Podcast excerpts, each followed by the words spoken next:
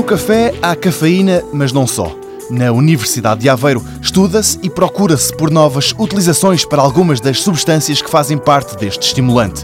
A liderar esta investigação está o professor Manuel Coimbra. Os polissacarídeos do café dão características ao, ao, alimento, de bebida de café, como por exemplo a consistência da espuma, mas também conferem outras características. Por exemplo, eles funcionam como fibra dietética, chamamos nós, ou seja, fazem bem aos nossos intestinos. Porquê? Porque vão alimentar toda uma comunidade bacteriana que nós temos nos nossos intestinos e que é benéfico para nós. Pronto, aquilo que nós estudamos então são estruturas deste género de polímeros, identificamos nos alimentos que género de compostos é que nós vamos tendo e depois pensamos também na relação com a sua função. Aos polissacarídeos do café, algum cientista mais bem disposto resolveu chamar mananas.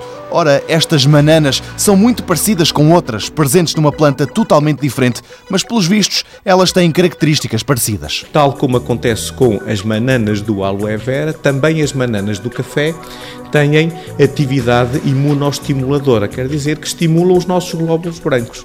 Então, por isso, se nós ingerirmos as bananas quando bebemos uma bebida de café, estamos a estimular os nossos glóbulos brancos e estamos a proteger então contra doenças que nos possam surgir no futuro, certas agressões que possam surgir no futuro. E é neste momento que surge a parte da aplicação de toda esta investigação. Se nós temos estes polissacarídeos no café e se nós ingerirmos estes polissacarídeos no café, a quantidade de polissacarídeos que nós não estamos a deitar fora com a borra do café. Manuel Coimbra conta que a partir da borra do café podem aparecer novos sabores e alimentos. Por exemplo, podemos pensar em pegar nestas bananas e podemos adicionar a líquidos, o a sumos, a águas, podemos adicionar alimentos sólidos, a bolachas, a iogurtes, a, a tudo o que pudermos imaginar. É fácil perceber que a investigação está bem encaminhada, mas ainda não há nenhum produto finalizado. Neste momento, ainda se está em fase de experimentação.